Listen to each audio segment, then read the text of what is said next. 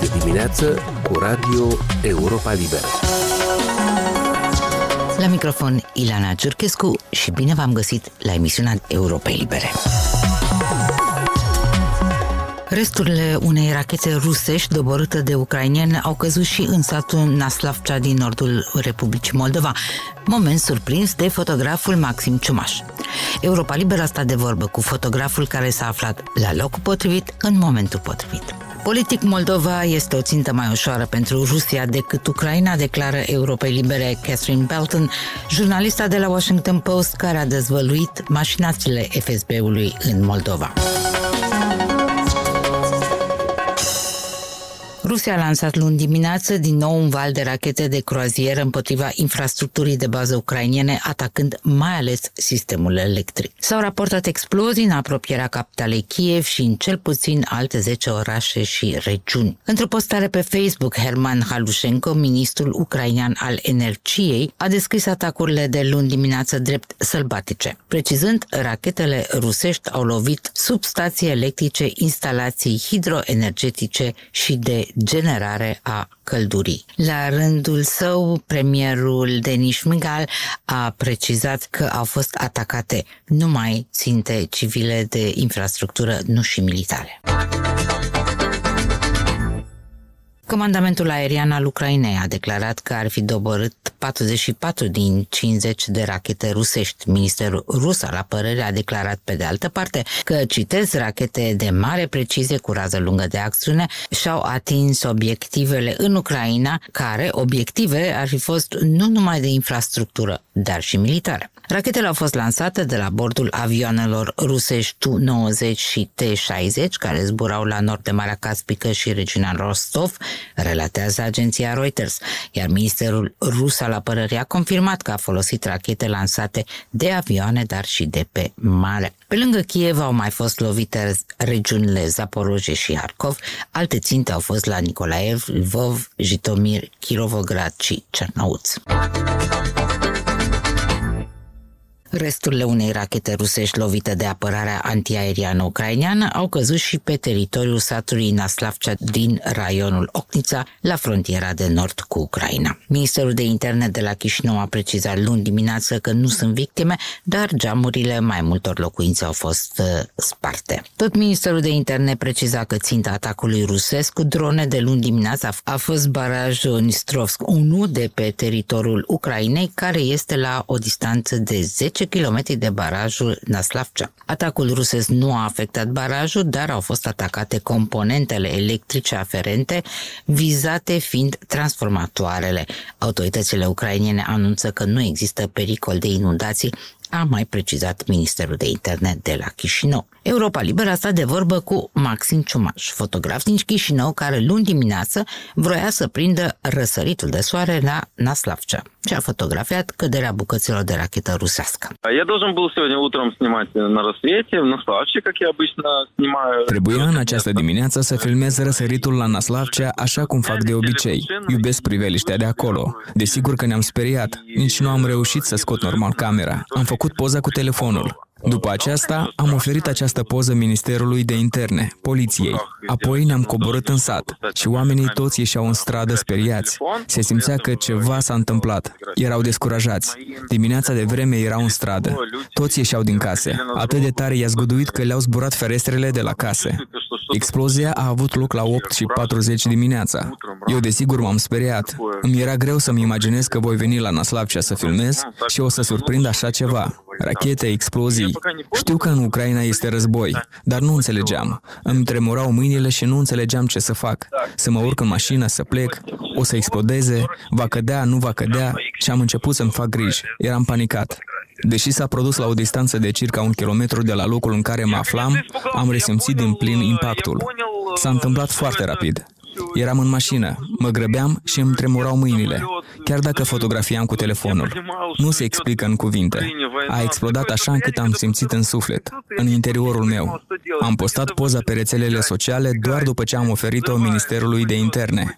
Apoi am mers în sat și am văzut cum oamenii speriați ieșeau din case. S-a auzit o explozie puternică. La început, în general, credeam că e un avion de vânătoare, dar a fost o explozie provocată de o rachetă. Văd că prietenii din Ucraina comentează postarea și zic că e o rachetă de croazieră. A fost dobărâtă de sistemul antiaerian ucrainean. Apoi, poliția ne-a spus că, de fapt, ținta a fost barajul Dniestrovsk 1 și Rusia singură recunoaște că ținta este infrastructura Ucrainei. Dar faza este că anterior am mai auzit în depărtare un zgomot, dar credeam că e vântul dar era o explozie. Erau două, trei explozii. Noi pe drum am văzut cât mergeam de-a lungul graniței, pe teritoriul Ucrainei sunt multe incendii. Eu sunt acum în Băratic, deja e teritoriul României și sunt mai liniștit. Am filmat tot, ne-am urcat în mașină și am auzit un șuierat și o bubuitură pe teritoriul Republicii Moldova. Desigur că ne-am speriat. Când citești știrile din Ucraina e una, dar când se întâmplă în fața ochilor tăi, nu se redă în cuvinte. Sunt cetățean al Moldovei și nu am mai simțit, nu am mai văzut așa ceva. Chiar dacă de felul meu sunt puternic, a fost îngrozitor.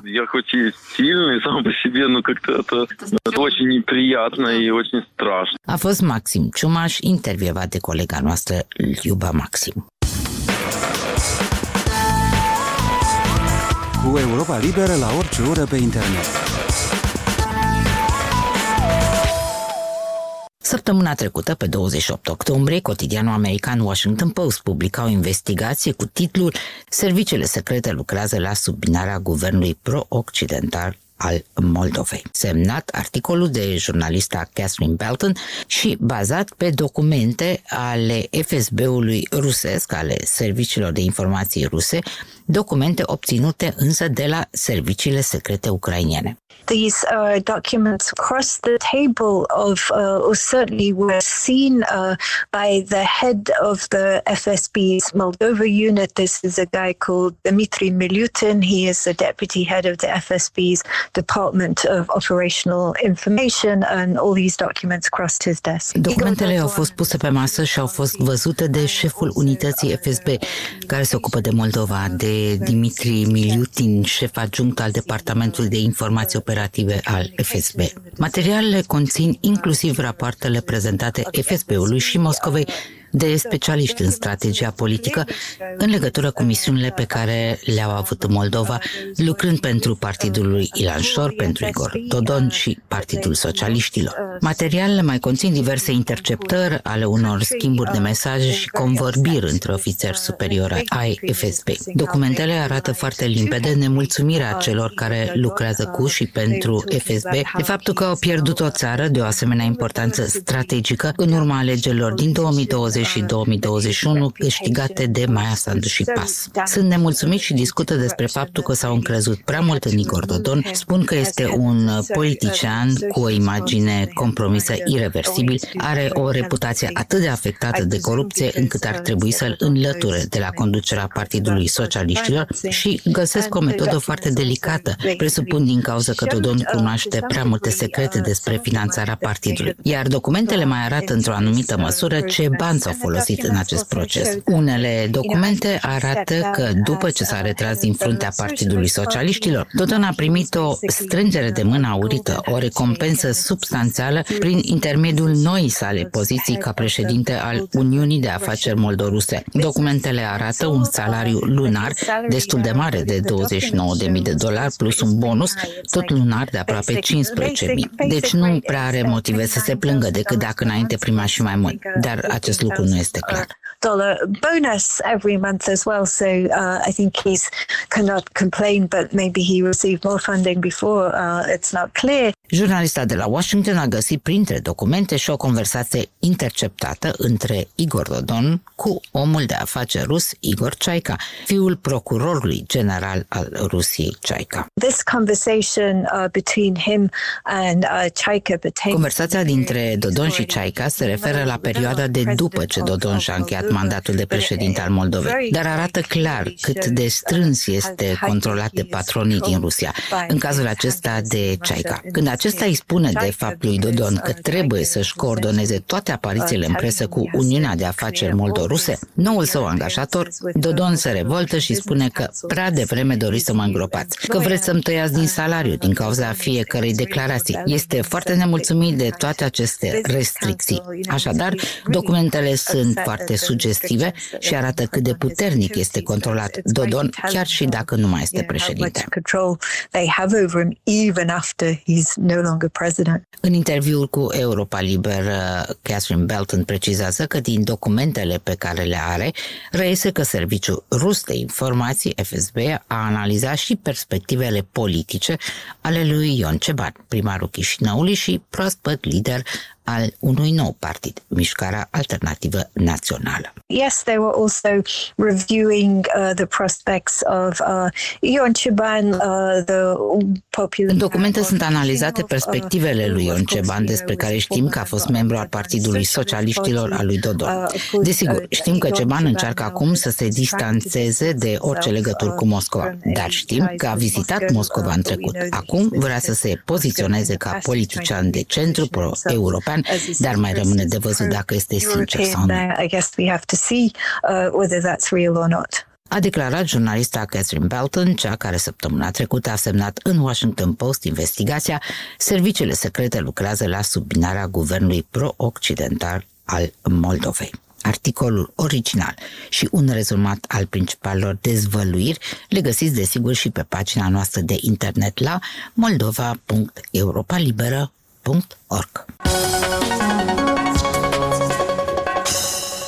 Pe 20 octombrie, Parlamentul a aprobat în prima lectură modificări la legea privind sănătatea reproducerii pentru a reglementa o serie de proceduri, cum ar fi donarea spermei, înghețarea ovulelor, importul și exportul celulelor reproductive. În proiect nu s-a regăsit însă maternitatea surogată. Și asta deși medicii ceruseră acest lucru. Mai multe de la Silvia Rotaru. O mamă surogată este o femeie care acceptă să rămână însărcinată și să aducă pe lume un copil care va fi crescut de o altă familie. Valentin Friptu, profesor universitar și medic obstetrician ginecolog, spune că maternitatea de substituție ar ajuta femeile care nu pot avea copii din motive medicale. Eu am pus în lege să fie și lege despre mamă surogată purtătoare și tăți o taie, taie, cu of să avem probleme cu societatea. Care societate? Unii societate? Cine e societatea asta? Specialiști știu că sunt atâtea femei fără utere, probleme. Iată, de exemplu, acum eu am avut o femeie care a făcut la noi fertilizare în vitro și când a născut, o dat hemoragii și s-a măturat uterul și a murit și copilul și uter, fără uter și are la noi embrioni congelat. E vine și ne roagă să-i permitem să-i punem la sora ei. Legea nu permite. Și Vyacheslav Moșin, medic obstetrician ginecolog care a ajutat sute de femei să aducă pe lume copii prin fertilizare in vitro, susține că maternitatea surogată ar fi o salvare pentru femeile cu anomalii ale uterului care nu pot avea copii. Acesta spune că până acum femeile din Moldova mergeau pentru această procedură în Ucraina. Pe de altă parte, Adrian Belli, doctor în medicină și deputat din partea PAS, unul dintre autorii proiectului de lege, afirmă că maternitatea de substituție ar ridica mai multe probleme bioetice.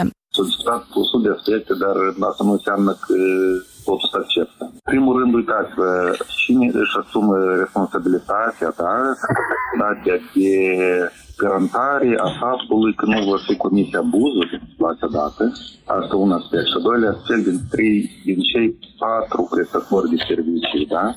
Dată nu dorește minim. În Republica Moldova se fac de ani buni proceduri de reproducere asistată, însă nu toate aspectele sunt prevăzute în legislație. Noi din întâi să reglementăm uh, chestiile care se întâmplă zilnic și nu sunt reglementate decât cazuistica că mamele surogate au fost scandaluri enorme și în Ucraina și în Rusia. Rusia, practic, dată a fost uh, interzisă totalmente. Potrivit lui, femeile care nu pot avea copii ar trebui să adopte sau să apeleze la maternitatea surogat de peste hotare. Unele grupuri religioase consideră că această metodă dezumanizează femeile și le reduce rolul la purtătoare de uter sau purtătoare de ovule. În anul 2002, Partidul Liberal a propus un proiect de lege privind maternitatea surogat, o lege care nu a apărut în Republica Moldova nici peste 20 de ani. Ne apropiem de final. Ileana Cerchescu vă mulțumește pentru atenție. Puteți asculta toate emisiunile Europei Libere și pe internet la moldova.europalibera.org sau puteți descărca aplicația Europei Libere ca să ne ascultați când vreți și unde doriți. Ne găsiți și pe rețelele de socializare, pe Facebook, pe Instagram sau YouTube.